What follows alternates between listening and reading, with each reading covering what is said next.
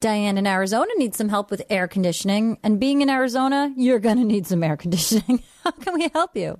I had um, a settlement with the insurance company because we had a storm here, and I got my air conditioner got damaged, and it was ten years old, and it's a central air.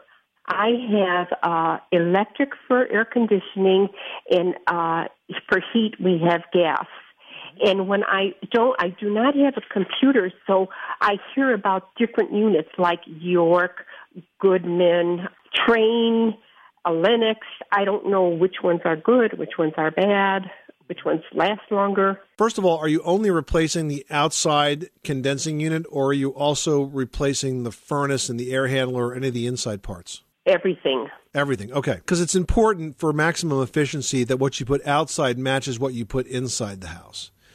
And because they're they have to work together you don't get the same efficiency. I think the Trane is a very good brand to start with. T R A N E. Good quality product, um, lots of great options and very energy efficient. It's going to be real important, Diane, that you choose one that is Energy Star rated. I'm sure they all are with Trane, but even if you go to a different brand, um, if you compare Energy Star rated units against other Energy Star rated units, at least you have a basis for comparison. At least you know that you're getting uh, the same level of energy efficiency. But Trane is a good place to start, and uh, now's a great time to get this project done before it gets too hot. That's wonderful to know because there's a lot out there. All right. Good luck with that project. Thanks so much for calling us at 888 Money Pit. Ohio, ready for some quick mental health facts? Let's go. Nearly 2 million Ohioans live with a mental health condition. In the U.S., more than 50% of people will be diagnosed with a mental illness in their lifetime. Depression is a leading cause of disability worldwide.